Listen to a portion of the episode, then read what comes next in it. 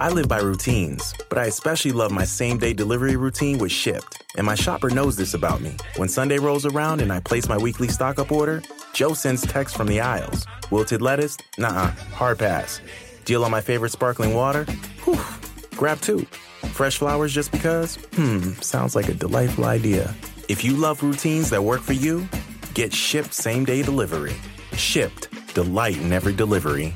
Learn more at Shipt.com/hi.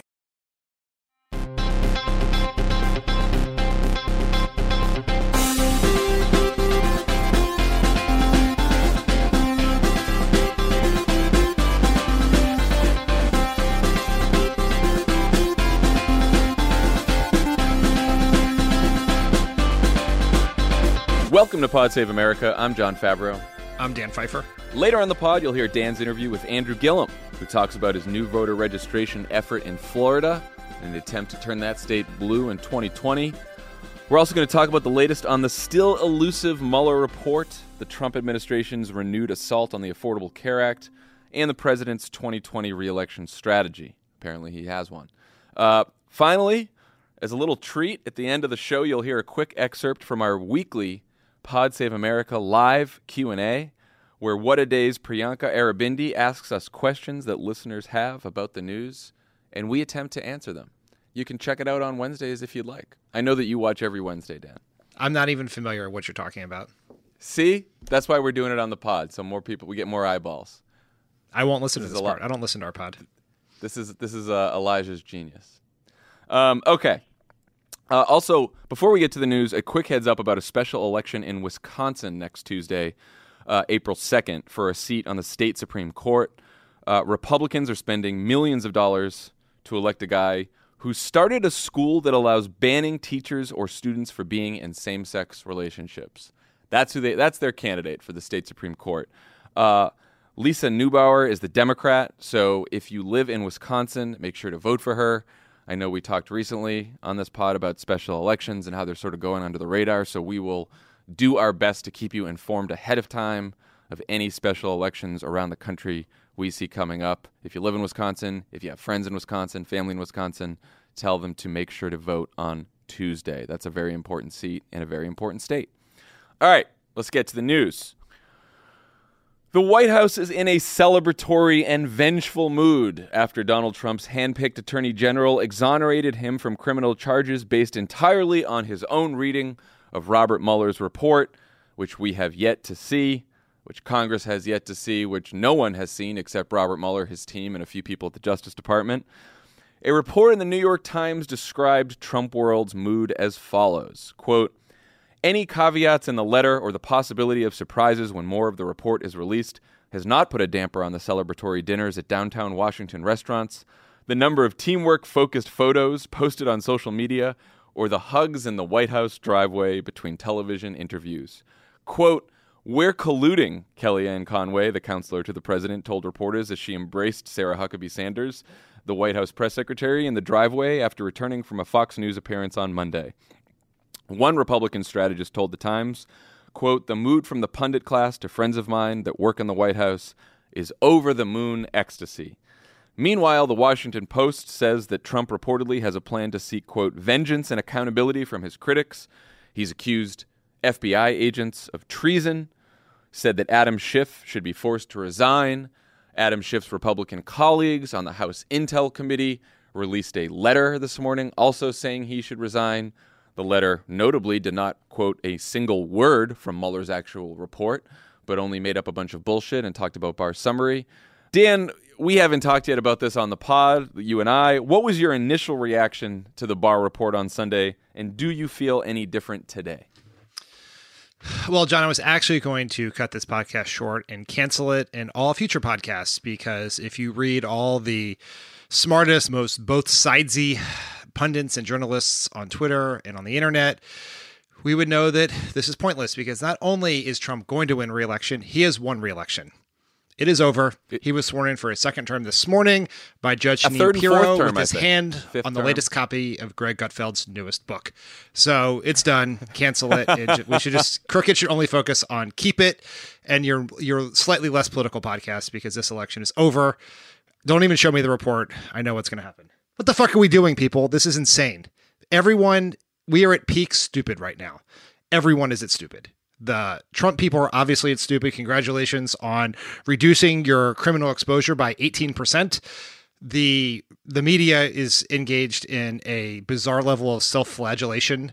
The worst people on the internet are at their absolute worst on all sides. Everything is stupid.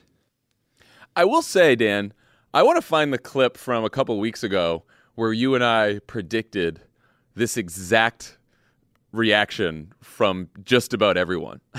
Yeah, I think we did it twice. I'm seriously considering getting back in the prediction game because we knew exactly. We nailed this one. Maybe we can't figure out who is going to win, quote unquote, elections and who wins what state. But what we do know is how the political media, Twitter, industrial complex reacts to things. And it's very easy to always bet that they're going to do it wrong, which is what we did. And we were right. And look, I will say that the Trump world reaction, which includes everyone from the White House to Fox News, because it's all the same world, did not really surprise me in the least. Like, I thought they would be celebratory. I figured that they would start, making all kinds of threats against all of their perceived enemies. Like, that was going to happen no matter what. I guess they wouldn't have been as celebratory if Mueller found that the president committed a crime in terms of conspiring with Russians. But they still would have threatened people. They still would have yelled about the deep state. I mean, like, their reaction was predetermined long ago. Nothing about that surprised me. I'm not totally surprised by the reaction of the political media either, but it's a little worse than I expected.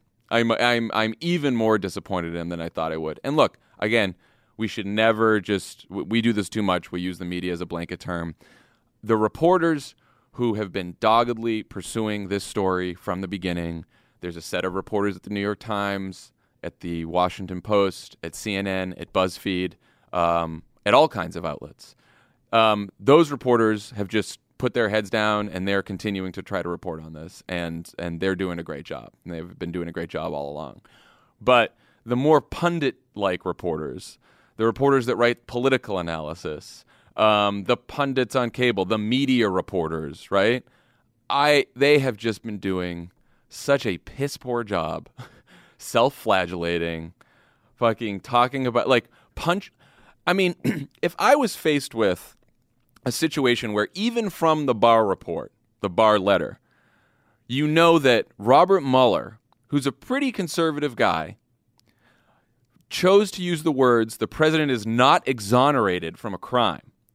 I would probably be more interested in talking about that than writing a whole bunch of pieces, punching down at some like fringy hashtag resistance types and their fucking Mueller votive candles. Like, it is astonishing with the stories that some of these people are writing when we have not even seen this report. But what we do know is that Robert Mueller uncovered all this evidence that the president of the United States obstructed justice. I mean, I don't know. I don't know.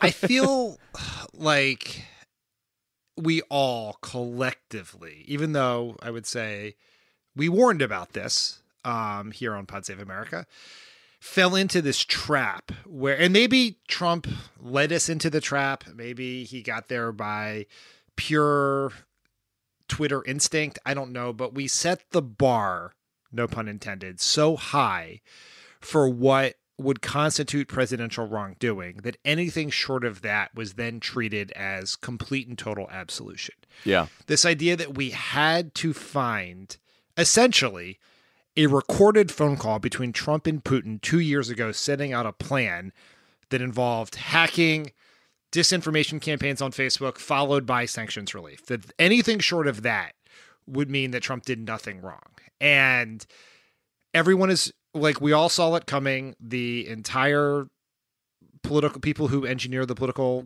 media conversation in this country just saw it coming and then just drove right off the cliff. And like, you're right. There is evidence of obstruction of justice.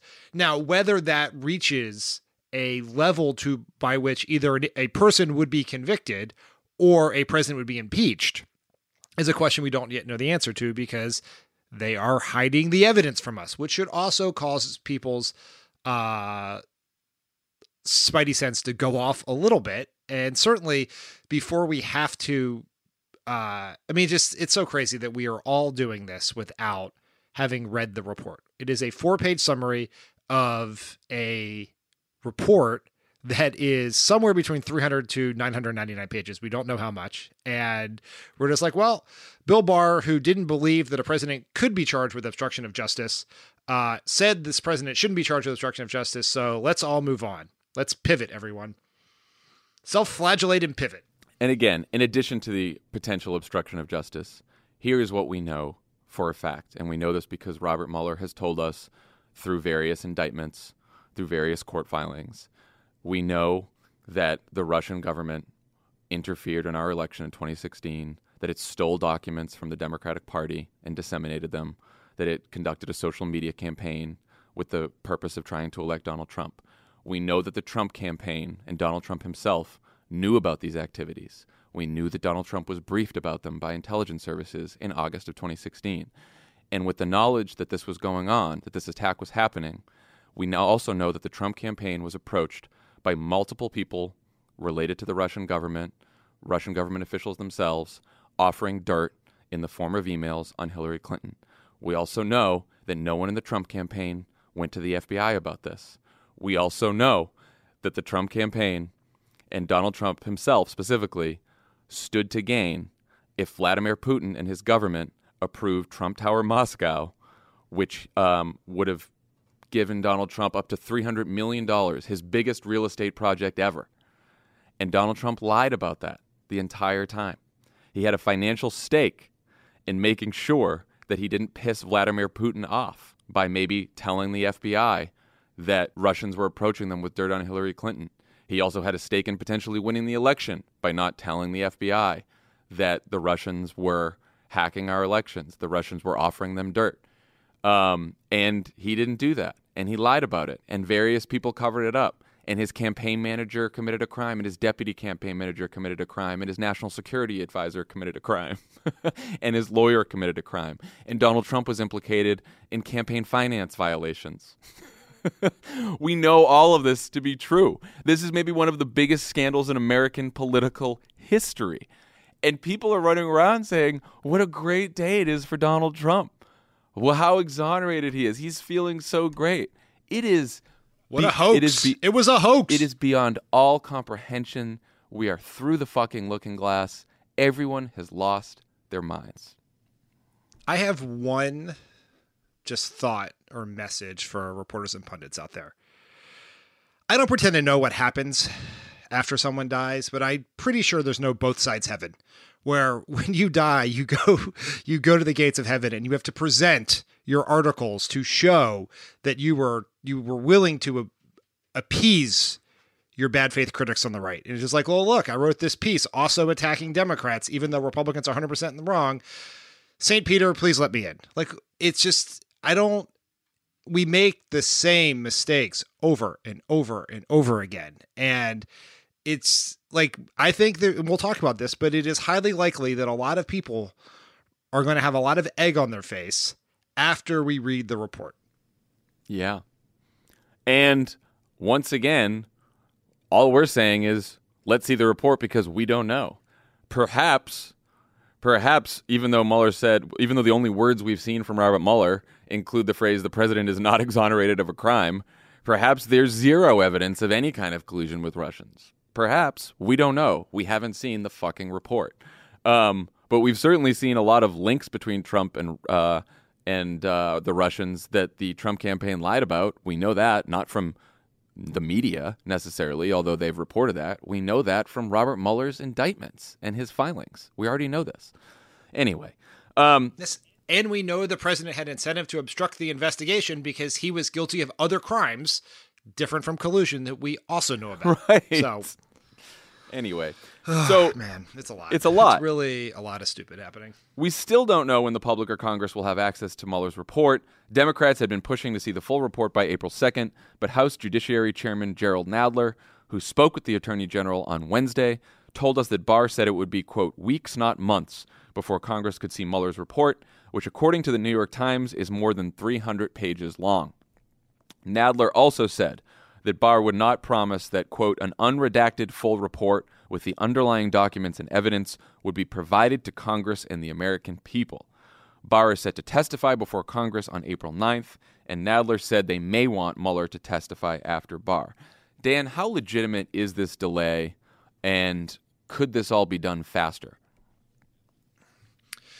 If we were to be as generous as humanly possible... Let's give it a whirl. ...to Bill Barr... Yeah, let's give it a whirl. ...and the people at the Justice Department, it is... Seems very likely there is classified information in this report that originates from the counterintelligence investigation that began this whole probe. Yeah.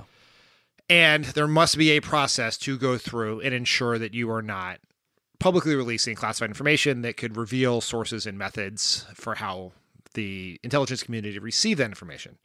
However, this could be resolved much faster than the timeline that they are on.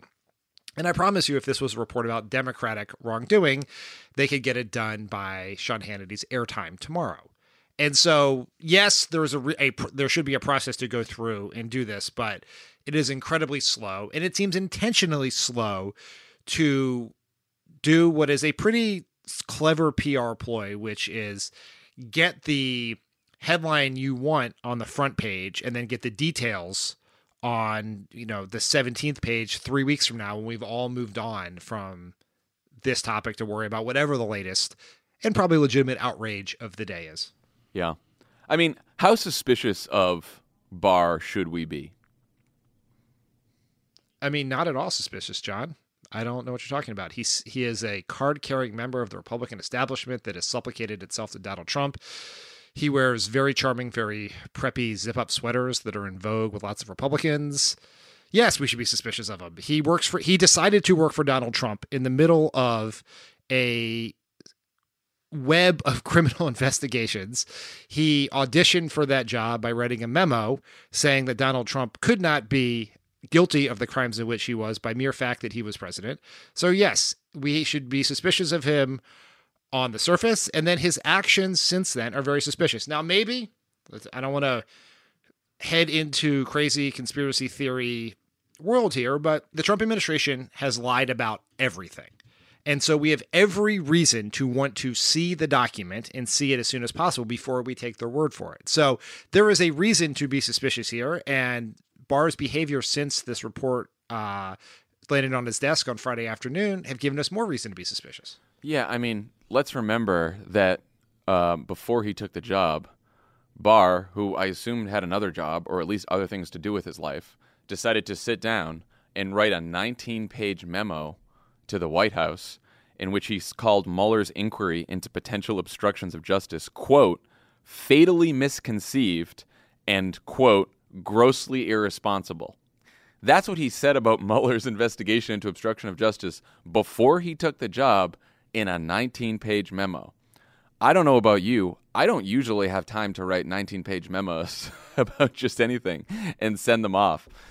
So clearly, the guy felt pretty strongly about Mueller's probe and then suddenly finds himself the guy in charge of that probe and wrote a letter saying, you know what, Mueller couldn't make a conclusion one way or the other on obstruction of justice, so I will make a conclusion. And my conclusion is that we should not charge him. Oh, what a surprise after your 19-page memo. Yeah, and it's not – the thing that is so – my mind is actually boggled by what is happening here because it is the position of the Justice Department that a president can't be indicted. And that is the responsibility of Congress to come to the conclusion based on the evidence as to whether their actions warranted a high crime or misdemeanor as outlined in the Constitution. So why do we care what Bill Barr has to say about this? It's not up to Bill Barr. No. He can, his opinion is interesting, but it is not instructive for what should happen here. And it's just everyone is so in a hurry for reasons I don't fully understand to get this behind themselves that we are rushing to close the door without having the information. I mean, again, just imagine if this was Loretta Lynch, Obama's attorney general, saying that even though James Comey in his investigation said, he couldn't make a determination about Hillary, that Loretta Lynch said, I'm going to make a determination. She's fine. Except in reality, what James Comey said is no reasonable prosecutor would ever bring a case against Hillary Clinton. That's what he said. And she got in trouble because he also called her reckless. Her actions reckless. So this one was, I can't exonerate Donald Trump. I can't exonerate him. There's evidence on both sides. And then Trump's attorney general says, I exonerate him. I do it. It's just, it's a lot. In that same way, Loretta Lynch was like, yes, Jim Comey sent me hundreds of pages of information on said investigation, but I will not release those. Can you imagine? I mean, the House Republicans would be fucking burning down the White House right now. The Barr determination here is really inappropriately putting his thumb on the scale. Like, I was listening to your very excellent conversation with Preet from the Monday pod. And, everyone makes the point that in a high profile case brought by, being investigated by the FBI or U.S. attorney, whatever else, it will ultimately be the decision of the attorney general as to whether to pursue that case. It would go up that high, right? In a very high profile, complicated endeavor, except yes, that is true. If we're talking about a decision to charge Facebook, right, or, some high profile individual. But in this case, it is the policy of the Department of Justice. They can't charge that individual. They cannot do it. It is not their job. They do not have purview for that. So he is simply trying to influence the jury here to not take up the case. In this case, the jury is Congress. And we're all like, wow, this makes sense, except it makes zero sense. It is a totally inappropriate determination for him to make. He doesn't get to make that determination, frankly, should make that determination, regardless of what the evidence says. So last time I checked, we do have one house of Congress, Democrats. They currently control the House. No, actually, we don't anymore because some people talked about collusion. Kevin McCarthy, Speaker. That's right. That's true. That's true. It's over. What can Democrats do to get the memo here? What should we be doing? Because I have to confess, my mind is even more boggled by the fact that, Jerry Nadler just said, I talked to Barr. He said, it's going to go past April 2nd. That's unacceptable to me. We need to get this memo. I'm like, dude, you got to haul out your subpoena cannon, man. What are they doing? What should the Democrats be doing? I honestly don't know. We are adhering to these norms of behavior that made sense before one party decided to engage in a massive, inappropriate criminal power grab of everything. I mean, is this even a norm, though? What they should do is say, Bill Barr, you are going to testify by X date. Yeah. Or we're going to subpoena you. You're going to release the report by this date. Or we're going to file a subpoena. And we've already filled out the paperwork. All we have to do is have someone drop it off at your office. Yeah. This is Congress's responsibility. Put aside the politics, how much, Democratic voters wish some people would go to jail for some set of crimes or whatever. Your actual job here is oversight. It is to be checks and balances against an executive branch. And they are abusing their power here by trying to cover up evidence of potential crimes. And so every weapon or tool at our disposal we should be using, and just having friendly conversations with Bill Barr, because he is the part of the jurisdiction of your committee, is not the way to do it. We should be more aggressive here, because if everyone feels like Democrats are just acting overly political here, they were given the responsibility by the voters to do a better job than the Republicans of holding the Trump administration accountable for their misdeeds. And that involves investigating those misdeeds. And simply just being like, well, they said he wouldn't get it, so I'm going to ask again, this time stronger, is not good enough, in my opinion. And they should subpoena Mueller, too. Right? Issue the subpoenas. Let's schedule a hearing. Say, we're going to have the hearing on this day. Right. And Mueller's either going to agree or he's going to be subpoenaed. Right. Subpoena, get Barr to testify, get Mueller to testify, by subpoena if necessary, subpoena the report.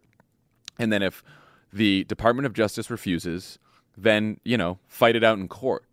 But I do think the longer that we wait here, the more the political media, as they have done so far, is just going to say, sour grapes, Democrats just hanging on to this thing. Let's move on. Blah, blah, blah, blah. Just do it now. You know, I don't understand the wait. Yeah, no time like the present. And then, even though it's been less than a week since Barr's letter, and we don't even know what we'll see in the Mueller's report, some Democratic leaders have suggested it's time to pivot to other issues like healthcare. The number 3 Democrat in the House, Majority Whip James Clyburn, said this week, quote, "I believe that the Mueller report has been done. That's a chapter that's closed. Healthcare is the number one thing on people's minds." Deep breaths. Dan, why are Democrats so anxious to move on to other issues like healthcare so soon? I really like Jim Clyburn, and he has done a lot of good over a lot of years in Congress. But I feel like in this case, he read the stage direction out loud. It was like, yes, Democrats want to talk about healthcare and other issues in the 2020 election. We know that because in the middle, prior to the complete and total exoneration of all of Trump's crimes, Democrats ran an entire election entirely on healthcare and other issues. And so obviously we want to do that. And anytime we get a chance to talk about healthcare is for the good of our electoral chances. But to be just so blatant about it is a mistake, because you can do two things at once. You can investigate corruption and criminality in Trump's administration and legislate progressive priorities at the same time. And voters get that. And I worry when we do things like this that are so obvious that voters have a good bullshit detector. And so they see this and they say, oh, Democrats are being political. Right. Right. And so it is, you're actually doing yourself more damage in the getting to the issues you care about than you would if you were able to do it in a smart strategic tempo, I guess. Look, we were among many people who all through the 2018 election told Democrats, let's focus on healthcare. Let's talk about healthcare all the time. The Democratic candidates, to their credit, they did that. Their campaign strategists told them to do that. The American people wanted them to do that. They did it. We are currently a year and 8 months away from the November election in 2020. A year and 8 months. I think that out of that year and 8 months, we can take a couple of fucking weeks right now to demand this report that will tell us about an investigation that has gone on for a couple years into one of the biggest scandals in American political history. Like, this is such evidence of the fucking short-term thinking that just pervades Washington, D.C., where all the people who work there can think of is what happens in the next news cycle, who's winning or losing that day. I can't deal with any political pressure that's happening right now. I can't see beyond the next month, the next, like, it is crazy. They all work each other up. They're all the staffers and the representatives and the reporters and the pundits. They're all talking to each other. And so they all decided within 24 hours that the narrative is bad for Democrats, good for Republicans. Democrats would benefit from talking about health care. Republicans want to keep talking about how this was a witch hunt. And then the narrative is set. And so they all respond based on that. It's so silly. We are sitting here in March of 2019. We have plenty of time to talk about healthcare. Once we get to 2020, yeah, maybe we should talk about healthcare every fucking day. We just saw a 4-page summary of a 300-page report that has not been released that could show unbelievable presidential misconduct. We don't want to know about that. We want to pivot to healthcare now. I don't understand, man. I think the best way to understand what congressional leaders say is not the macro politics of what the polls say or, you know, what consultants are telling them. It's really about what members of Congress are saying to them at the weekly congressional lunch. Uh-huh.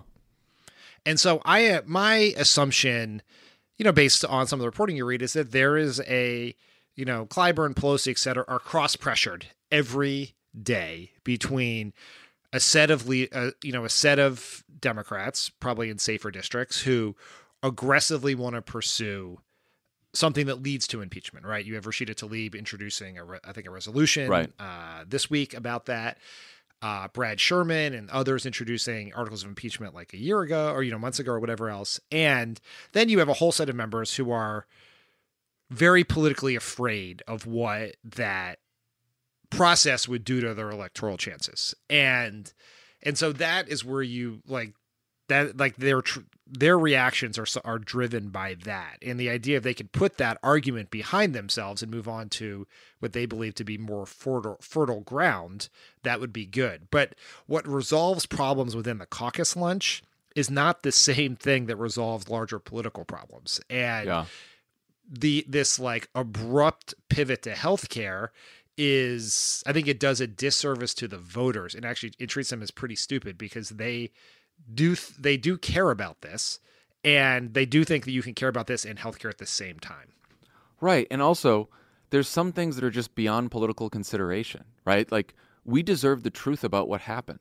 Like, our election, our democracy was attacked by the Russian government, and there were a whole bunch of links between the government and the Trump campaign. And there were a whole bunch of other potential crimes that Trump and his the members of his campaign committed. Like, we deserve to know the truth about that. Taxpayers paid for this investigation, although Paul Manafort's assets refunded us. But we can he do that for Medicare for all? I wish he was richer. No shit. But we just deserve to know about it. And at some point, you just have to say, politics be damned, right? Like, I want to know the truth about this. And it is, like I said, it is March of 2019. We have plenty of time to talk about healthcare. And also, we can do two things at once. Yes, of course, we should also be talking about healthcare. I imagine and hope that every Democratic candidate running for president in 2020 is out there talking about healthcare every day. And they should be. We're going to do that on this pod right now. Here we go. So a big reason Democrats should also be talking about healthcare, not pivoting to healthcare, but also talking about healthcare, is that Trump's Justice Department submitted a filing to the Fifth Circuit Court of Appeals that basically says it is now the position of the Trump administration that the Affordable Care Act should be dismantled entirely, and that the Department of Justice will no longer defend the law in court. White House Chief of Staff Mick Mulvaney reportedly pushed for this approach over the objections of the Attorney General and other legal and political advisors, and he convinced Trump to take this position. So, Dan, before we get to the politics of this, how big of a deal is this decision by the Justice Department legally and substantively? I'm not sure it is. The legal and policy substance is as important as the political importance, I guess would be the right way to say it. Yeah. I mean, I wasn't expecting the Bill Barr Justice Department to put on a very vociferous defense of the Affordable Care Act as it were to wind its way through the court. Yeah. It sort of says what we've always known, which is that Trump and his party want to repeal the law and they don't care what comes next. And so it adds more of a political argument than the substance. You know, we had a conversation this morning over text about how much we should worry about the lawsuit working its way through the system. And I'm very worried about it. And that's based on nothing other than the fact that we seem to be in a world in which terrible things happen all the time. But whether Donald Trump's Justice Department defends the law or not, I think is only quasi-related to how much we should fear that lawsuit. Yeah, I mean, look, the idea that there's a couple different problems here and a couple different issues to sort out. So the standard is that the Justice Department defends laws that are on the books that Congress has passed, regardless of, whether a Democrat or Republican is in charge. It's supposed to be apolitical. So the fact that they're not doing that, is worrying from a norm perspective. But what people should know is, who's going to defend the ACA in this lawsuit, right? Well, states' attorneys general will step up and defend the Affordable Care Act in these cases. So, yeah, they won't have the Justice Department in court with them, but the law will still be defended by some people. So you're right. Like, we should be as worried as we were before that a federal judge in Texas, struck down the Affordable Care Act as unconstitutional. And we should be worried as we were before that, as it goes through the appeal system, that perhaps other judges agree with that Texas judge.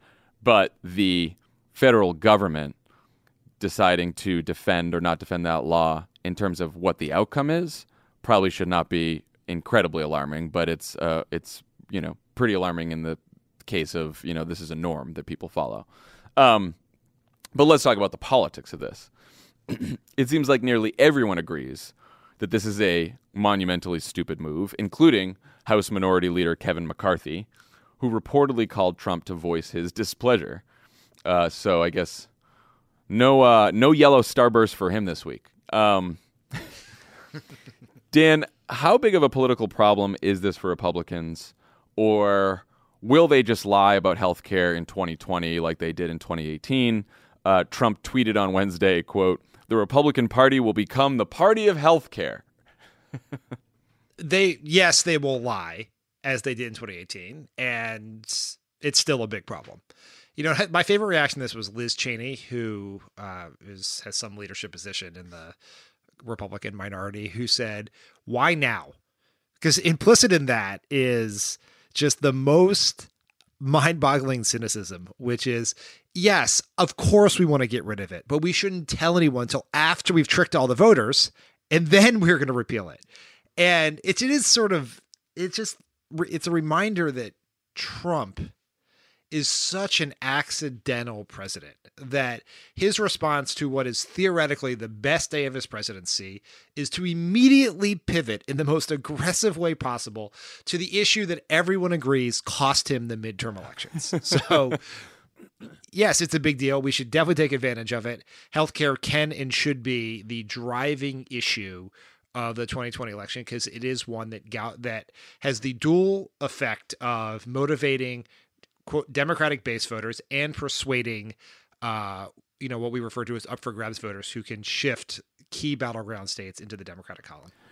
And it's just, you know, them declining to defend the law in court is just one proof point here. Like, we also, you know, Trump has proposed budgets, and the Republicans have proposed budgets that basically eliminate the Affordable Care Act as well, that make huge cuts to Medicaid, that make cuts to Medicare, right? So it's not like this is just one thing that we got them on. Like, it is very clear now that the Trump administration does not want the Affordable Care Act to exist. And despite the fact that, you know, Trump's like, "Oh, we're going to have a great health care plan," he's been saying that since he was elected president, and we haven't seen anything, so I don't expect anything now. But it is clear that Democrats should make health care and whether or not we keep the Affordable Care Act a huge issue in 2020, right? Like, that just seems like a no-brainer. John, noted truth teller and Mulan critic Mike Pence said yesterday that Trump was going to send a plan to the Hill. At which point I think Democrats volunteered to drive said plan to the Hill. That's funny. Whether they do it or not, I think what is interesting about this is voters care passionately about health care. It is really hard to get healthcare in the news, to shift the conversation away from Trump's outrageous behavior, very legitimate discussion around the investigation into Russia and obstruction of justice, other issues that dominate the headlines, to healthcare.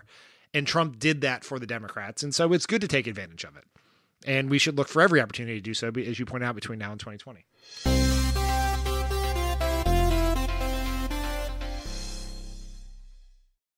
This show is sponsored by BetterHelp. How do you cope when there's something weighing on you or something you need to get off your chest? You know the best way to do it? Best way to cope is to talk about it. Not just cram it down, not do what generations of New Englanders have done, just stuff their feelings down, maybe cover it with a coat of booze. No, you got to talk to someone. You got to work it out, get it off your chest. And just by doing that, you will feel better. We all carry around different stressors, big and small. When we keep them bottled up, it can start to affect us negatively. Therapy is a safe space to get things off your chest and to figure out how to work through whatever's weighing you down. If you're thinking of starting therapy, give BetterHelp a try. It's entirely online, designed to be convenient, flexible, and suited to your schedule. Just fill out a brief questionnaire to get matched with a licensed therapist and switch therapists anytime for no additional charge. Get it off your chest with BetterHelp. Visit betterhelp.com/PSA. Go today to get 10% off your first month. That's BetterHelp, HELP.com/PSA. Pandora makes it easy for you to find your favorite music. Discover new artists and genres by selecting any song or album, and we'll make you a personalized station for free. Download on the Apple App Store or Google Play and enjoy the soundtrack to your life. It's that time of the year. Your vacation is coming up. You can already hear the beach waves, feel the warm breeze, relax, and think about work. You really, really want it all to work out while you're away. Monday.com gives you and the team that peace of mind. When all work is on one platform and everyone's in sync, things just flow. Wherever you are, tap the banner to go to Monday.com.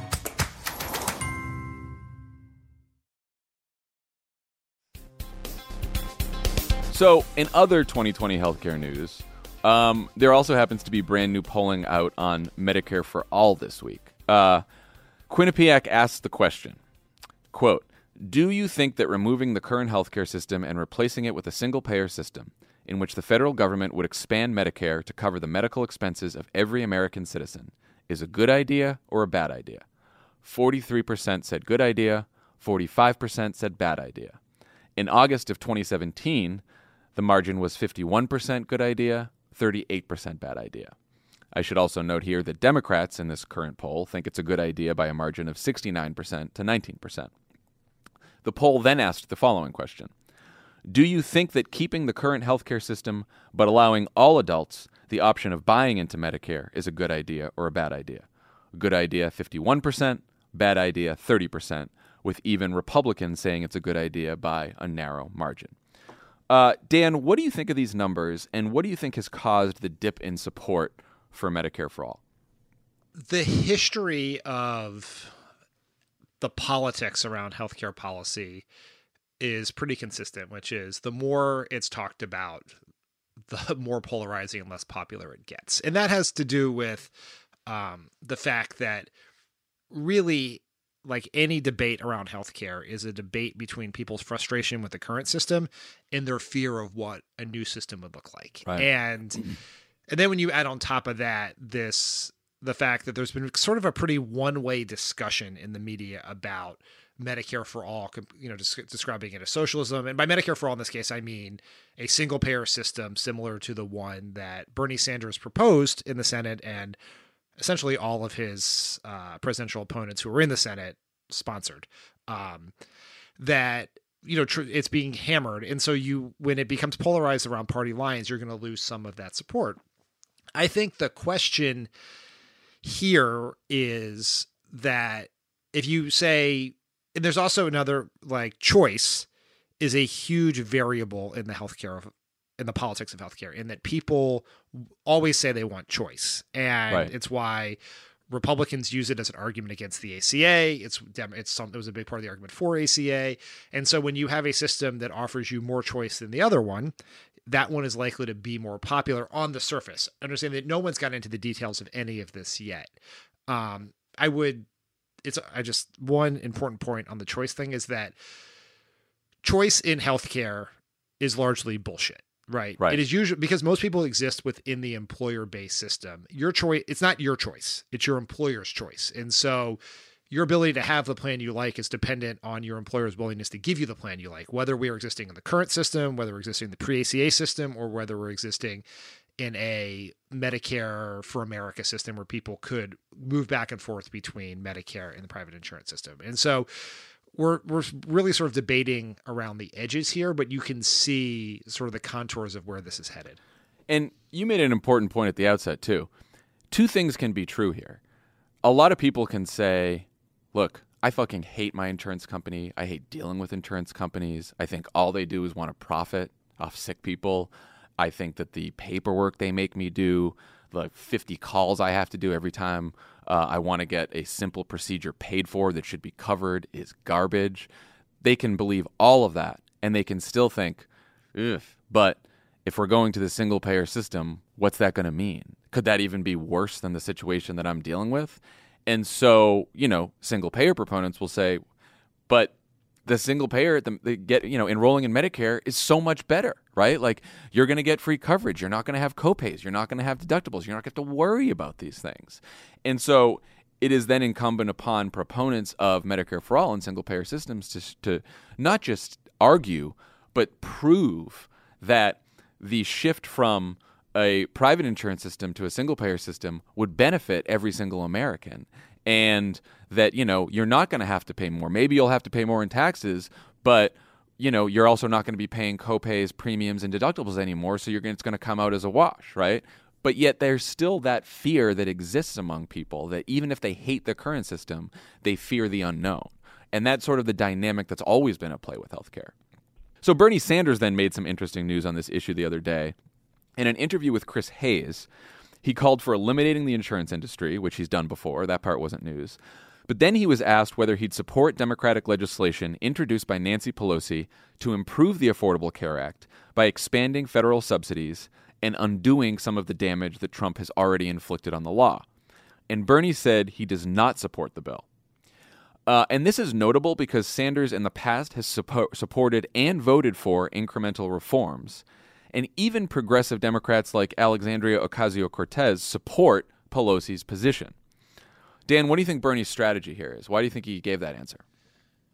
Well, Bernie Sanders basically won the policy primary of 2020 back in 2016. Yeah. And like one of his huge differentiations with Hillary Clinton was he had these very progressive, very bold, very popular among Democratic voter policy ideas, including single payer. And since then, basically the problem is everyone has started to agree with him on all these things. And so it's harder for him to go out there and say, I'm for single payer, I'm for free college, I'm for X, because now every candidate either supports his plan. And I would note that all of these, his Senate opponents immediately endorsed his Medicare for all legislation when he introduced it in the Senate a few years ago. And so he needs to find some sort of policy, or I don't know if he needs to find, he's doing quite well otherwise, but he apparently wants to find some sort of policy differentiation between him and Elizabeth Warren, him and Cory Booker, him and Kamala Harris, whoever else.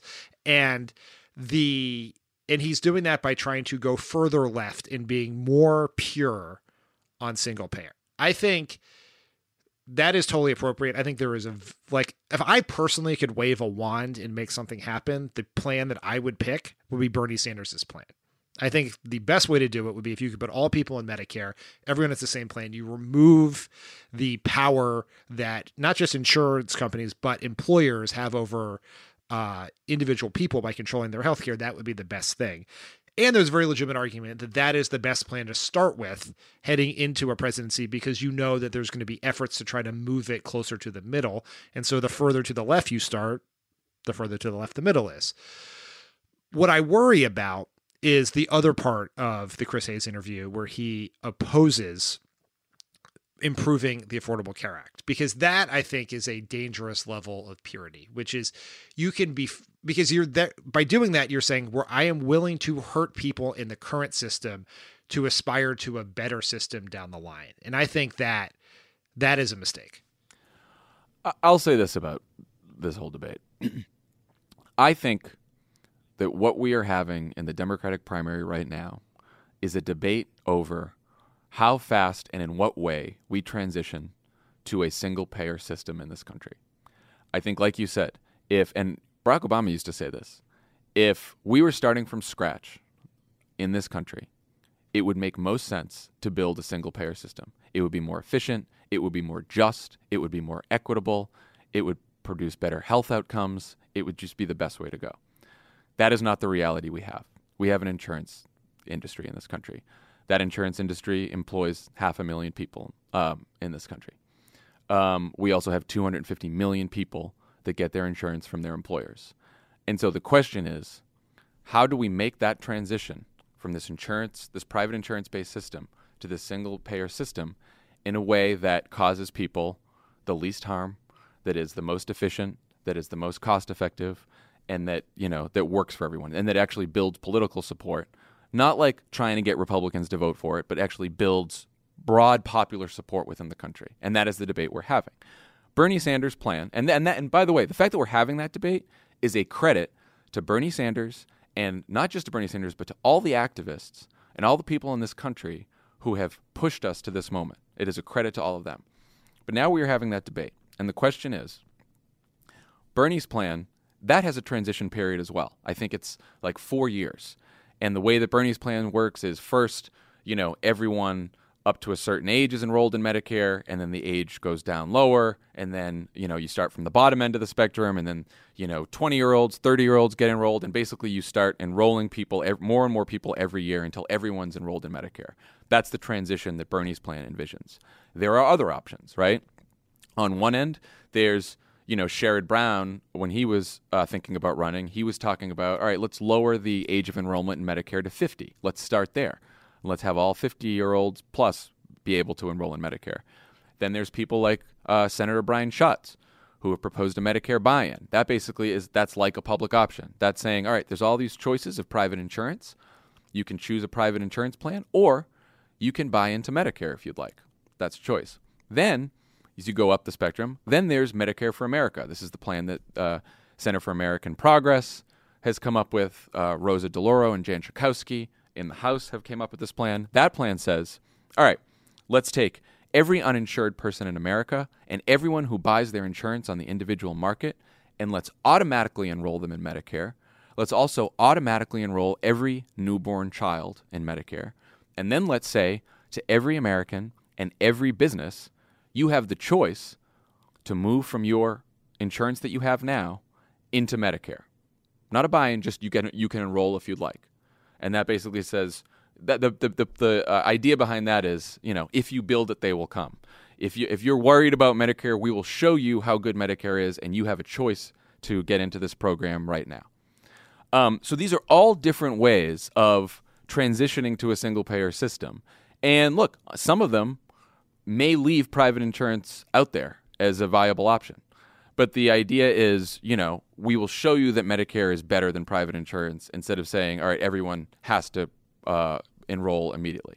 And it's important to understand that that's the actual debate we're having. We're not having a debate about, you know, at least in the Democratic Party, at least mostly in the Democratic Party, about whether we should have a private insurance industry where no one else enrolls in Medicare or Medicare for all. That's not really the debate. The debate is, what does the transition look like? How fast is it? What does it cost? What is the financing plan? All that kind of stuff. And I think there's, like you said, there's a lot, you know, I don't know that there are any right answers right now, and I think it's a healthy debate to have. But I think we have to be mindful that, you know, like, it's not just insurance company fucking executives and Republicans worried about. Who cares about them? But there's doctors to consider. There are patients. There are nurses. There are people who get their insurance from their employers. There are all kinds of things to consider. We have been through this with the Affordable Care Act. It is not easy. And it is not just about insurance companies and Republicans trying to kill our plans, though that is certainly part of it. It is about people's genuine fear and anxiety about how to transfer into a system that we know will be better for them. And it's tough, right? It's a tough debate. Two things that I think are important here. One, if you were a candidate and you were running around saying you're for Medicare for all, you have to very specifically detail what that means, right? Yeah. Bernie has done that. Beto O'Rourke has at least, he hasn't detailed a specific plan, but he has expressed a very specific piece of legislation that he supports, the Medicare for America plan that you mentioned. So you I think you have to say where you are on the spectrum of Sanders to some other version of Medicare for all. And it's not enough just to like do the hashtag and move on. And I think that's true of every candidate. Doesn't mean you can't be open to other ideas, which is my ideal plan is Sanders, but I would certainly sign a bill like Medicare for America. Like you can have a range of options. And then second, if you are for Medicare for America or the CAP plan or some other form with a longer transition period, as opposed to Sanders, that does not, you are not a corporate shill, right? Right. It is like, we should just take a step back and recognize we were having a debate within the Democratic Party, which about how quickly to move to single payer. And back in 10 years ago, back in the 2008 campaign, when we worked with Obama, the fact that we were having a conversation about a market-based path to universal healthcare was seen as nigh on to political suicide. And so It is like, take the win here, people. Like, it is to the credit of the organizers who push so hard and keep pushing, of course, that we're having this debate, as you said. And look, and the answer that I gave and the one that you just gave too is basically Elizabeth Warren's answer on this, which is she sponsored Bernie's bill, but when she's been asked about it, she said, look, there's a lot of pathways to get there. There's, you can lower ages, you can have buy-ins, you can automatically enroll people, and you know, I'm for whatever pathway gets us there. I've obviously signed on to Bernie's bill, but I'm open to whatever path gets us there. I think Elizabeth Warren has given great answers on this. Okay, so that's that. Speaking of 2020 strategy, Axios is reporting that President Trump has one. One former Trump campaign official said they plan to, quote, make whoever the nominee is radioactive well before they get the nomination by making them look like a far left extremist. Quote, the plan is stay at 46% in the polls, that's Trump, and just make the other guy radioactive. They plan to do so by highlighting Democratic positions on Medicare for All, the Green New Deal, court packing, abolishing the Electoral College, and reparations. This comes as Mitch McConnell this week forced a vote on the Green New Deal resolution purely as a political stunt, where 43 Democrats voted present and everyone else voted no. So, just to start, isn't the typical incumbent reelection strategy to disqualify their opponent by making them look extreme? Isn't that what usually happens? Yes. This story, and no disrespect to the reporters who wrote it, but this story is equivalent to someone reporting out, like, scoop, multiple siren emojis. We have a secret inside look at Duke's strategy to win the NCAA tournament. Duke is going to try to score as many points as possible while holding their opponents to as few points as possible. Yes, it's very Captain Obvious. Like, I'm not really sure what the news is here. It's also... I've worked on a lot of campaigns, and quote-unquote former campaign officials are generally not good windows into the current campaign strategy. So, yes, this is pretty obvious. We all knew this is what was going to happen, but someone got some clicks out of it. So how can Democrats counter this? Because obviously, you know, whether it's an obvious strategy or not, which we think it is, and whether the former campaign officials knew whatever the fuck they were talking about or not, it is pretty clear from Donald Trump's actions, his words, from Mitch McConnell doing this with the Green New Deal, that they feel like what they're going to do is paint all of these Democrats as extreme, radical leftists who've gone over the edge, embraced socialism, and look at all these crazy things they embrace. How do Democrats counter that? I think, you know, we've talked about this before, but it's sort of the Wayne Gretzky rule of politics, which is you lose 100% of the arguments you don't make. Yeah. And which is why I found the Democratic strategy on the Green New Deal legislation to be somewhat troubling.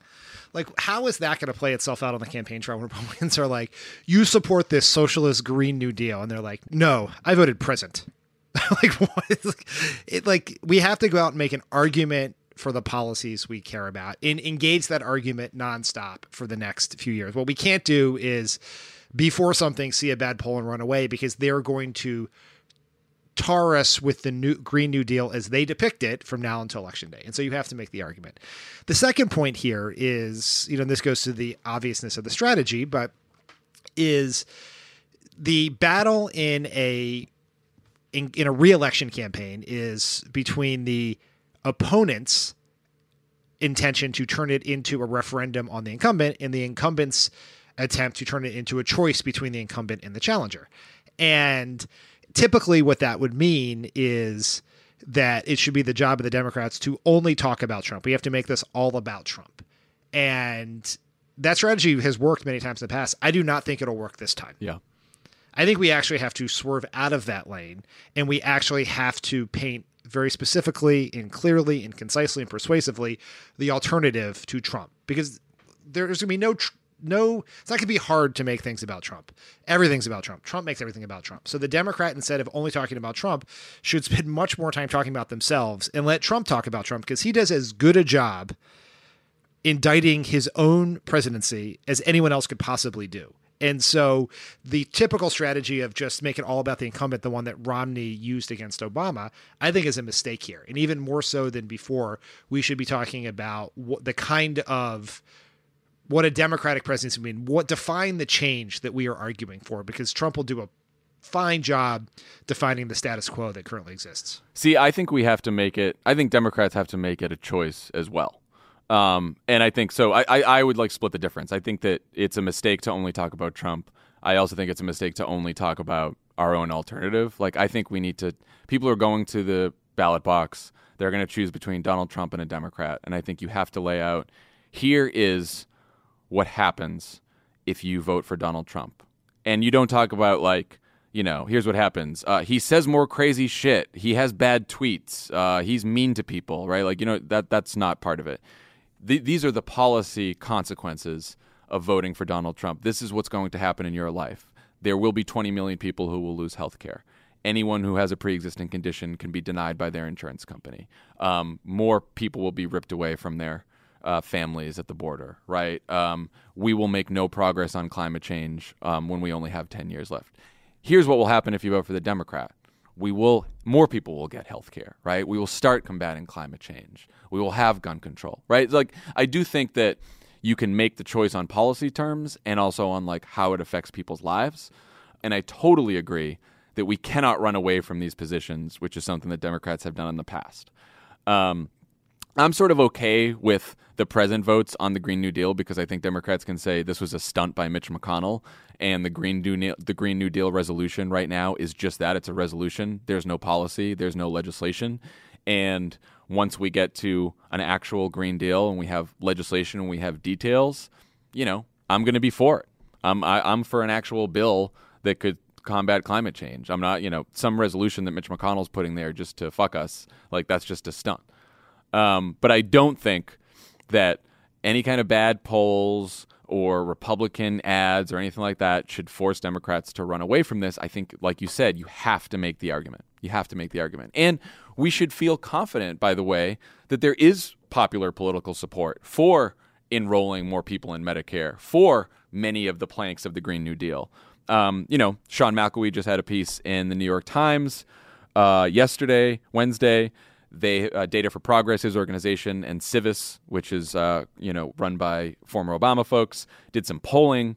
They asked the question, you know, the Green New Deal would phase out the use of fossil fuels, with the government providing clean energy jobs for people who can't find employment in the private sector. All jobs would pay at least $15 an hour, include health care benefits and collective bargaining rights. To pay for it, we'd raise taxes on incomes over $200,000 by 15%.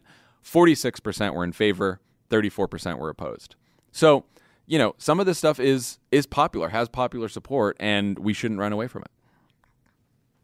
It's also, and I'll say in defense of Democrats, there isn't any indication yet the Democrats are running away from these things. Right, so that's true. This is more just like a cautionary note based on past history, not behavior we've seen in the context of this current election. But also the thing about politics, it isn't to find popular things and make yourself care about them. Right. It is to find the things you care about and make them popular. Yes. And literally the planet is at stake over whether we can make people care about climate change enough that they will vote people out for opposing it. And so that is the task at hand here. And that's why it's so important that people not run away from the Green New Deal, but also that presidential candidates lay out what their version of the Green New Deal looks like. They do not have to agree with the exact version that Alexandria Ocasio-Cortez and Ed Markey put out. They can have a different version of it, or it could be more aggressive or less aggressive, or reallocate some of the aggressiveness among various different initiatives. But the key is to define what you care about, persuade people that's right, and then turn it into policy. That's why we're in politics to begin with. Hard agree. Okay, when we come back, we will have Dan's interview with Andrew Gillum.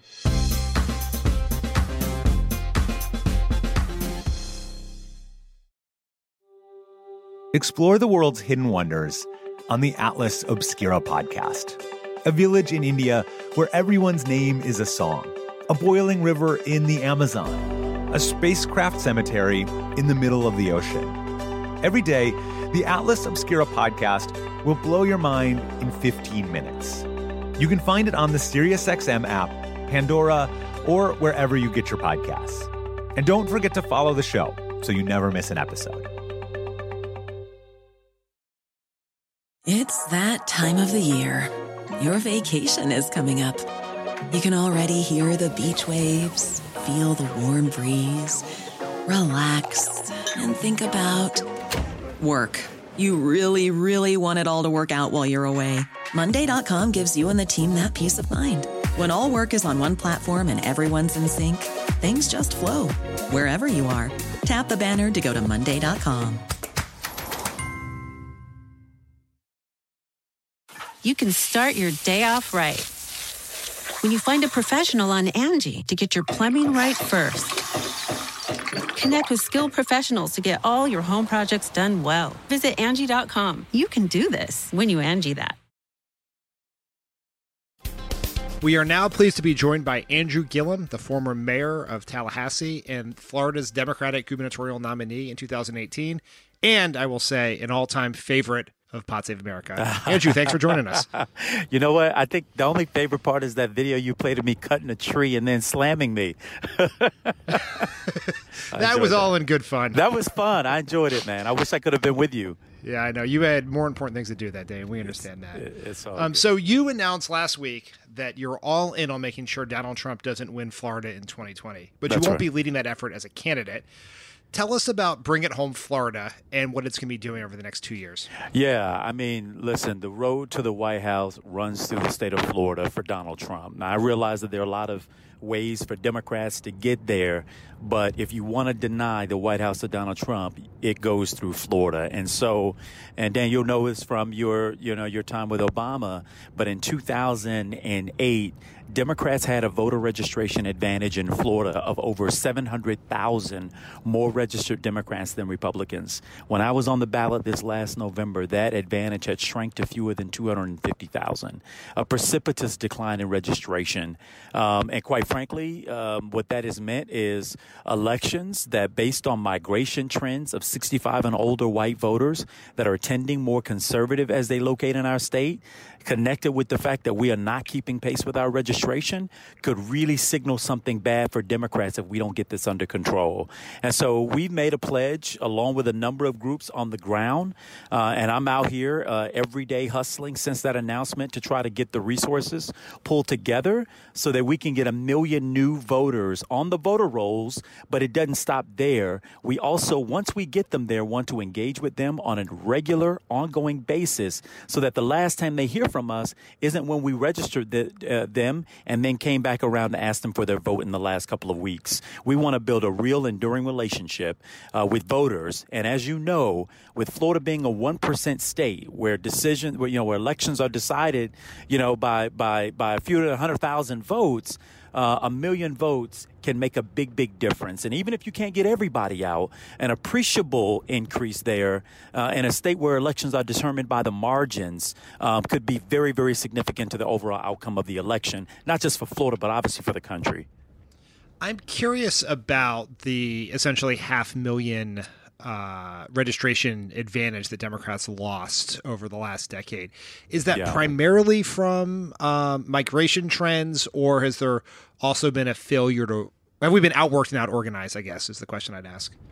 Yeah, obviously there are purges that we have to contend with, without a doubt. But after Obama's elections, the Republicans in the legislature criminalized voter registration. So you had to now, instead of groups who went out there and registered voters en masse, church organizations, and otherwise who did it and turned those forms in, the legislature said, if you want to register voters en masse, you got to get registered with the state. You got to be assigned a particular ID number. You've got to return that form in a number of hours after collecting it. And if you don't, you can be criminally prosecuted. So that had a chilling effect on registration writ large. So that coupled with the fact that we've got migration trends that have helped to close those margins. And quite frankly, we haven't done the best job we can at registration. All of that has co-conspired to create an electoral climate in our state, which is very, very challenging for Democrats to win statewide races, and now can potentially impact our ability to elect Democrats nationally. We can't let that happen. There are 4 million people in my state who are voting eligible and are not registered. All we're saying is we want to go out there and surgically get 1 million new ones between now and November 2020 election, and in so doing, work with those people to turn out that vote. And I believe if we do it, we can flip our state. So we got to get back to the basics, man. I mean, I think, Dan, that's what we're talking about. Republicans have out-organized us. They keep continuously winning Election Day. I can't remember the last time where Democrats on Election Day actually won the state. Well, we got to get back to our basics, communicate to our folks, get them registered, get them engaged, and then turn them out. And that is not work that you can do in the final weeks of an election. That is the kind of work that we have to start now if we want to have impact on 2020. When you're out there talking to unregistered voting age Floridians, what do you think is the best message to get them off the sidelines, registered, and eventually into the ballot box? Is there a narrative to tell? Are there specific issues that you think work? And do you think that whatever that formula is could apply nationally, or is it just in Florida? Well, I tell you, first of all, we cannot wait to the very last minute to engage our voters. We can't wait to the very end and let them, and then try to communicate to them that the sky is falling and that the house is on fire. And if you don't vote, this is the most important election of your lifetimes. And by the way, this is my candidate who's going to solve all those problems for you. Because the truth is that many of these voters, and they're not all young, by the way, many of them are working class folks. Many of them have been obviously around these things. They've been inside and outside elections, and they've been repeatedly disappointed by the fact that their neighborhoods don't change, the conditions in their children's schools don't change, healthcare doesn't become any more affordable or accessible to them. And so what I think we have to do is try to reinstill a little bit of faith in the system and, quite frankly, level with our voters. You know what? Change doesn't happen overnight. By this election by itself, everything won't change, but somebody's going to win this thing. And if we can put our shoulder to the wheel and start advocating not just for the candidate of our choice, but after that person gets elected, do the hard work of keeping them accountable to that work and pulling up our sleeves and working in our own communities, that's how we start to change things for the long term.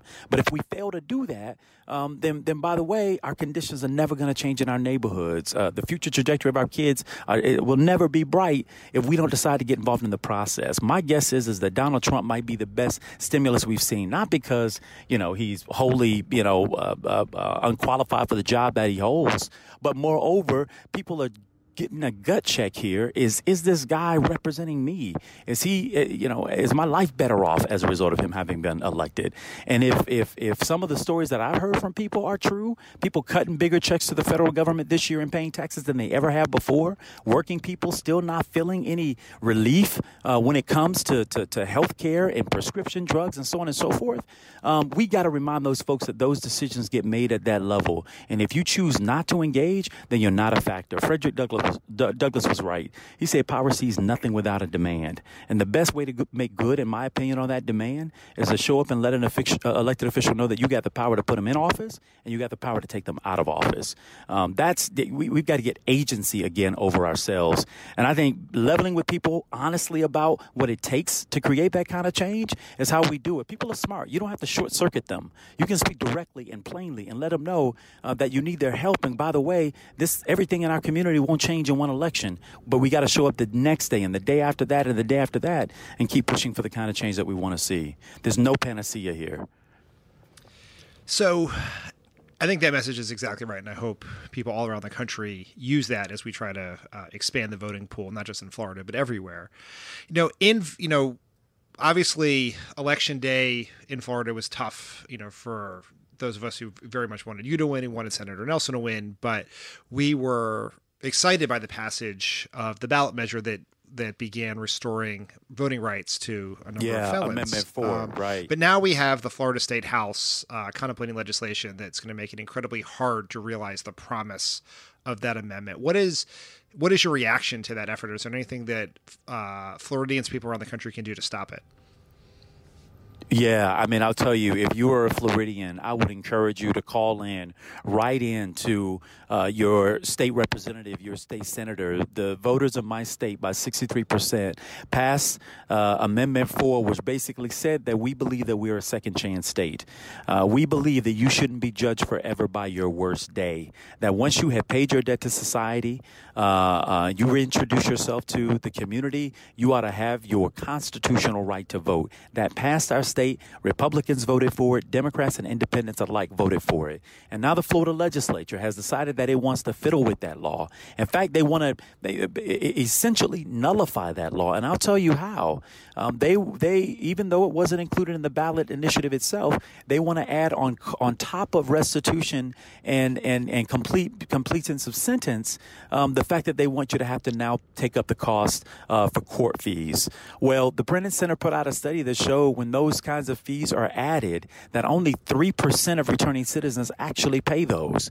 If that is true, if that stat holds true and consistent in the state of Florida, you're talking about 97% of those folks not even being able to participate in the process. That's practical nullification of the law, and it equates, in my opinion, to a poll tax. We reject the poll tax. That is not where the voters of the state of Florida decided. And now we got to hold these folks accountable and make sure that we do everything that we can to see that the spirit and the actual constitutional amendment that was passed is what ends up being enforced in the state of Florida. And if they actually try to upend the decision of the voters of the state of Florida, then we need to get to the courts and litigate this thing to make sure that we protect Amendment 4. You know, your race in 2018 was in some ways maybe the testing ground for a lot of the strategies that will be used both by Trump's campaign and potentially for Democrats, in the sense that your opponent was essentially running as mini Trump. What advice would you give to the Democrats running for president about how to win Florida in 2018 if they're running against someone like Donald Trump? Well, I'll tell you, first of all, I mean, I don't think that the way you're going to defeat him in our state is by getting in the gutter with him. I think you have to be agile and able to respond when necessary to his attacks, but you got to keep this thing as centered as you possibly can on the voters, on the people of our state who are going to benefit by your policies. Elections are about the future, and whether we, you know, agree or disagree, and I, by the way, wholeheartedly disagree, but Trump in his own election presented a vision for where he wanted to take the country. It happened to be a version of a country that I disagree with. He wanted to go back. He wanted to blame Black and brown people for every ill that working class white people have suffered. I disagree with that, but the idea of making America great and winning so much that we can't stand it appealed to some people. And I think what we have to do is get out there and present a bolder and a brighter and a more inclusive vision for what we're going to do for this country, but more specifically, how we're going to improve the lives of everyday working people.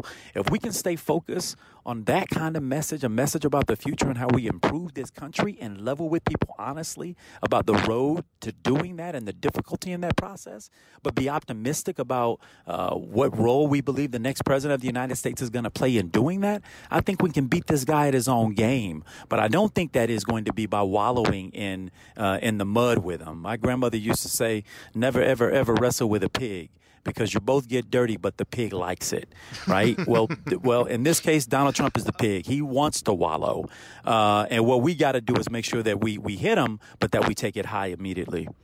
And when I say high, I don't mean being polite. I mean high as in getting back to the issues that matter to everyday people.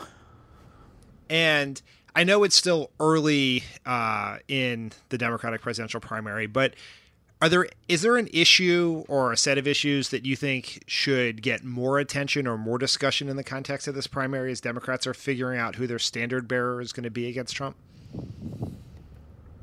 I mean, obviously, I think, you know, we got to get a little bit more crystallized on what it is that we mean by health care. There are still states like mine, like the state of Florida, where our refusal to expand Medicaid is keeping over 800,000 people without access to insurance.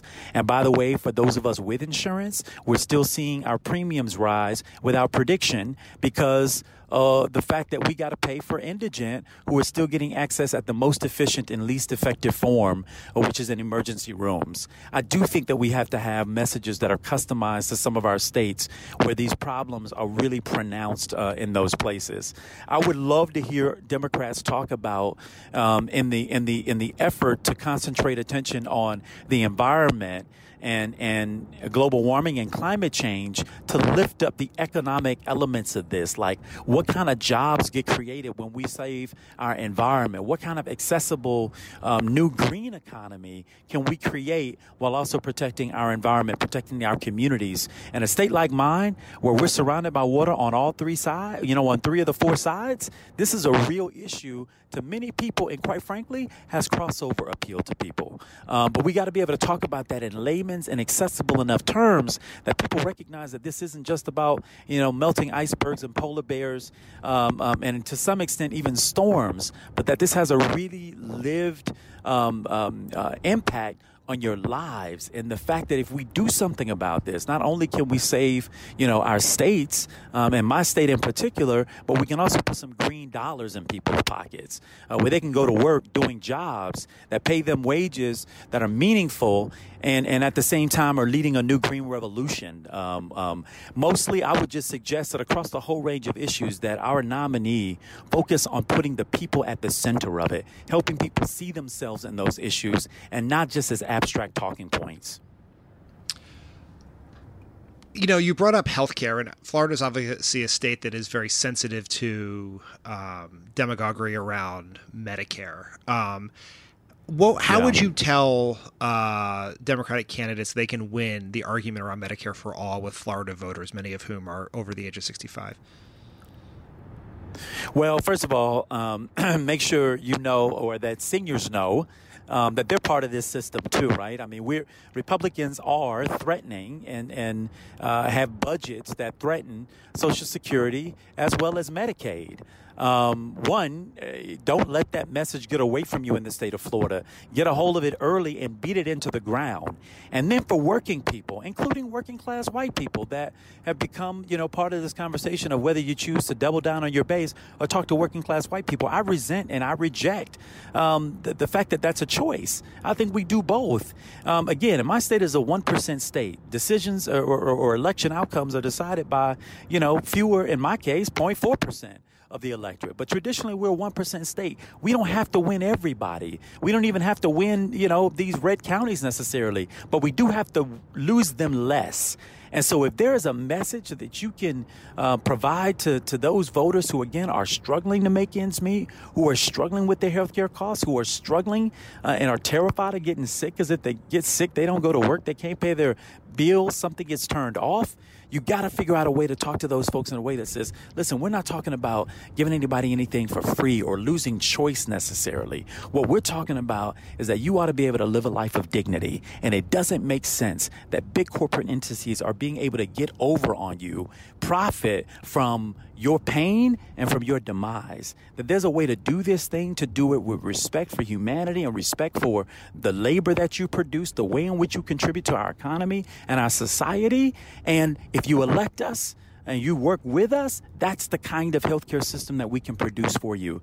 Getting into all of the numbers and the, you know, the lofty arguments around how many billions this is, that, and the third can be saved. Again, I think our struggle and our opportunity is to be able to communicate with voters at a very commonsensical level where, again, they get to see themselves reflected in the policies that you're talking about. Don't let these folks get us wrapped off in some, you know, word, you know, soup that doesn't produce something that a voter, again, can connect to. Before I let you go, can you tell our listeners with how they could help support your efforts with Bring It Home Florida? Absolutely. So I would strongly encourage folks. And by the way, there are remote ways in which you can help us as well. But visit us at forwardfla.com, where you'll be able to engage in the work that we're doing. You'll be able to indicate whether or not you want to volunteer for what we're attempting to do. If you forget that name, look up Forward Florida, which is the committee we've organized to basically be the umbrella group under which we'll run this effort. Give us your volunteer hours. Make a contribution. This is going to be an insanely expensive, you know, effort, but it is smidgens when you compare the billion or so dollars that are going to be spent over the course of this presidential election. This is money well spent, effort well made, and the swingiest swing state that there is, the third largest state in all of America, the state that has 29 electoral votes, and the state that if we flip it blue, we absolutely deny Donald Trump a second term in the White House.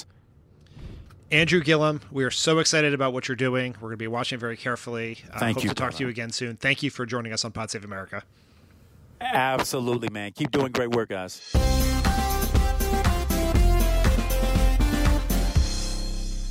As promised, I am here with Priyanka Arabindi of What a Day and of our Pod Save America live Q&A that we do every week. Hey, good to be here. Yeah. I mean, what we do every week is a bunch of people on the internet. They ask us questions. Yeah. And then you ask us the questions that they ask. Mm-hmm. It's great. It's a good time. Sometimes you give us tough follow-ups. Sometimes. And then sometimes I ask what you order at Dunkin' Donuts. Which you're about to find out. We're not going to give anything away. Right, no spoilers. But if you want to get in on the fun, you can ask us questions on Twitter or Instagram on Wednesday morning. And then we take them every day at around 1 on youtube.com/crookedmedia. Go there, subscribe. Smash that subscribe button. There you go. You got it. And then you can follow along. And here are a few questions from this week. This next question, Elijah and I both really like, so I'm really interested to see what you guys have to say. Christina's asking, what policy proposal from the 2020 candidates do you think is the most innovative and unique? And then which policy proposal do you think is the most necessary or would do the most good? My vote for the most unique and interesting is Elizabeth Warren's proposal to allow workers to elect 40% of the seats on any company's corporate board. Because I think if you're going to give a voice to workers and make sure that they have a say in making decisions from outsourcing to CEO pay to compensation to benefits, then actually having a board that's comprised of representatives of people who work in the company as opposed to some rich people that the CEO knows, that's going to make a huge difference. And it's a fairly radical proposal, but it also seems very democratic.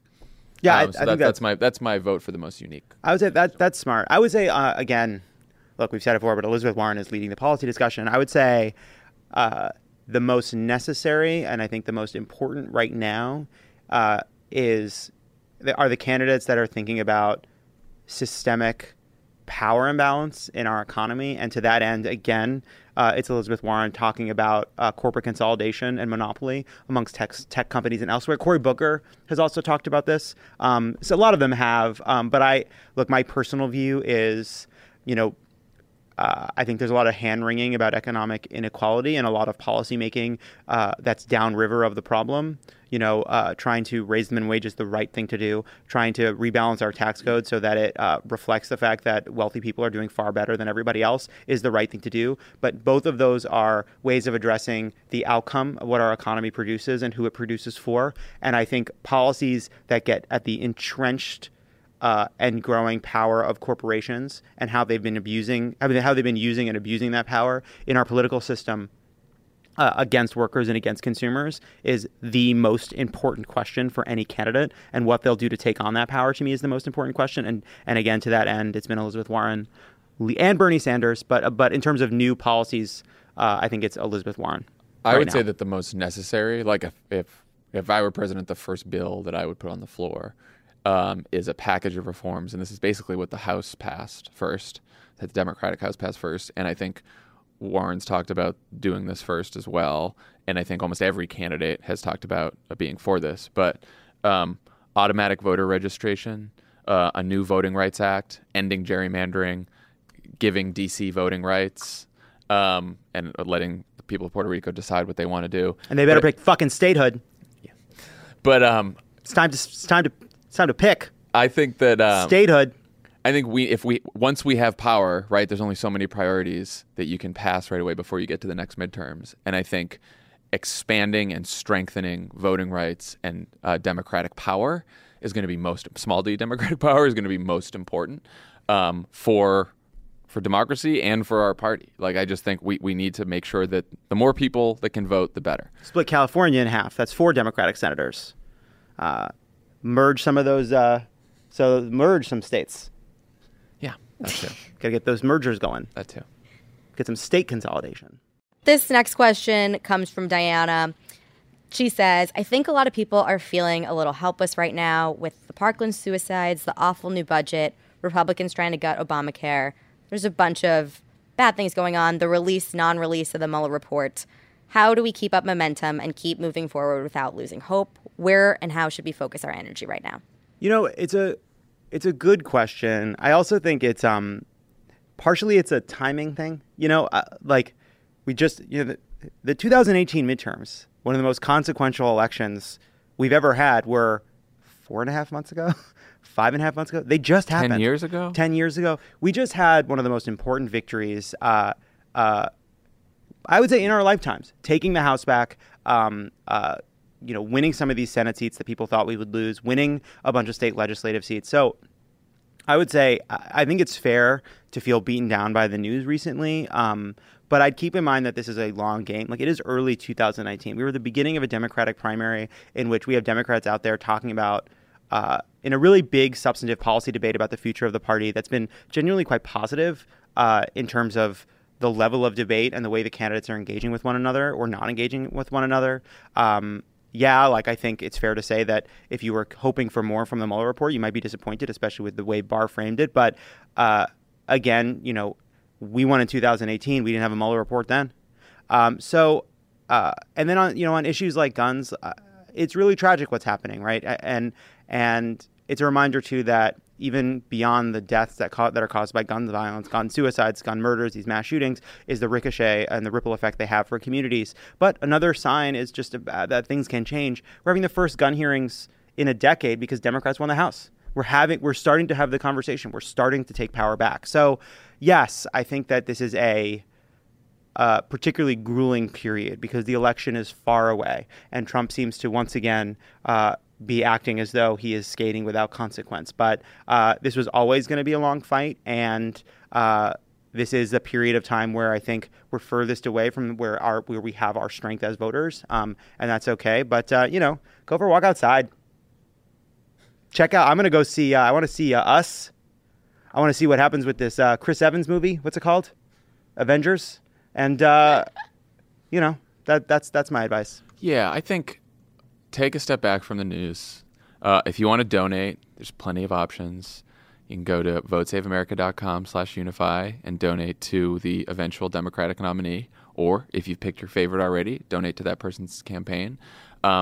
There are House candidates. We need to protect the House. And there are probably, I know I said this on the pod the other day, there's probably 16 House Democrats who are in a toss-up category right now who could use your support because Republicans are going to be coming after them. We're going to have elections in 2019. We might be able to flip the Virginia legislature. There's going to be some other elections. Also, check out what your friends at Indivisible are doing. Check out what our friends at MoveOn are doing. Check out our friends at Flippable, right? There's all these organizations that are both trying to elect people on local and state levels and are also trying to influence policy and legislation. Go to a march. Go to, there's plenty of activities and organizing that we can do right now. And I would say, focus on that and focus on that energy, because spending too much time watching the news on Twitter, on cable, and with all the bad news there, it can wear you down. And this is also a marathon, not a sprint, right?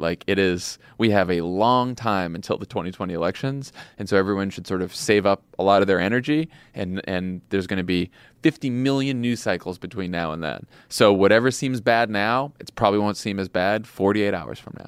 Sometimes I think about the fact that the Tyrannosaurus Rex lived closer to us in time than the Tyrannosaurus Rex lived to the Triceratops. Think about that. That's so crazy. Think about that. Taking edibles before the live stream? No. The edible I'm taking is called life itself. All right, John, this one, next one's for you. Sure. In honor of going to Boston in a few weeks, the world wants to know, what's your regular Dunkin' Donuts order? And will you be getting it there? This is just going to feed all the tweets. It is a large French vanilla. What am I? Hey, where are we going? Paris? I can't do the accent. Paris? Large French vanilla skim milk. That's it. No sweetener, though, because that would be too much. Well, the French vanilla is sweet. I know, that was the joke. Skim milk is disgusting. Shame on you for getting skim milk. Now, skim milk is a problem? Skim milk is terrible. It is terrible. It is not good for you. It's not healthier. It doesn't taste better. It is stupid. Skim milk is a vengeful scam from the low-fat era of the fucking food pyramid. It's got to go. It's got to go. Stop putting skim milk in your coffee. It's not a diet food, all right? It's basically just carb water. Get it out of there. Ham, egg, and cheese and an English muffin, too. That's a breakfast. Ooh. From Dunkin' Donuts. That part's fine. What's it like sharing an office? I'm just wondering. It's every day is a new joy. Thanks to Andrew Gillum for joining us today, and we'll talk to you next week. Thanks for listening to us rant today, people. Peak stupid, Dan. Peak stupid. All right. Bye.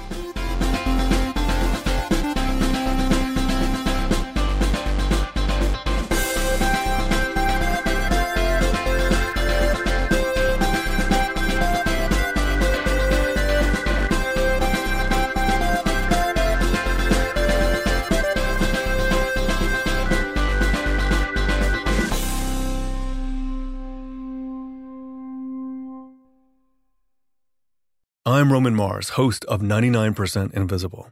I love the book, The Power Broker, the epic biography of former New York City planner Robert Moses. So I'm breaking it down 100 pages at a time and talking to special guests about why this book matters, like Representative Alexandria Ocasio-Cortez. I actually think if it wasn't for Robert Moses, I probably wouldn't have run for Congress. Listen to 99% Invisible's breakdown of The Power Broker every month on the 99% Invisible podcast feed. It's that time of the year. Your vacation is coming up. You can already hear the beach waves, feel the warm breeze, relax, and think about work. You really, really want it all to work out while you're away. Monday.com gives you and the team that peace of mind. When all work is on one platform and everyone's in sync, things just flow. Wherever you are, tap the banner to go to Monday.com.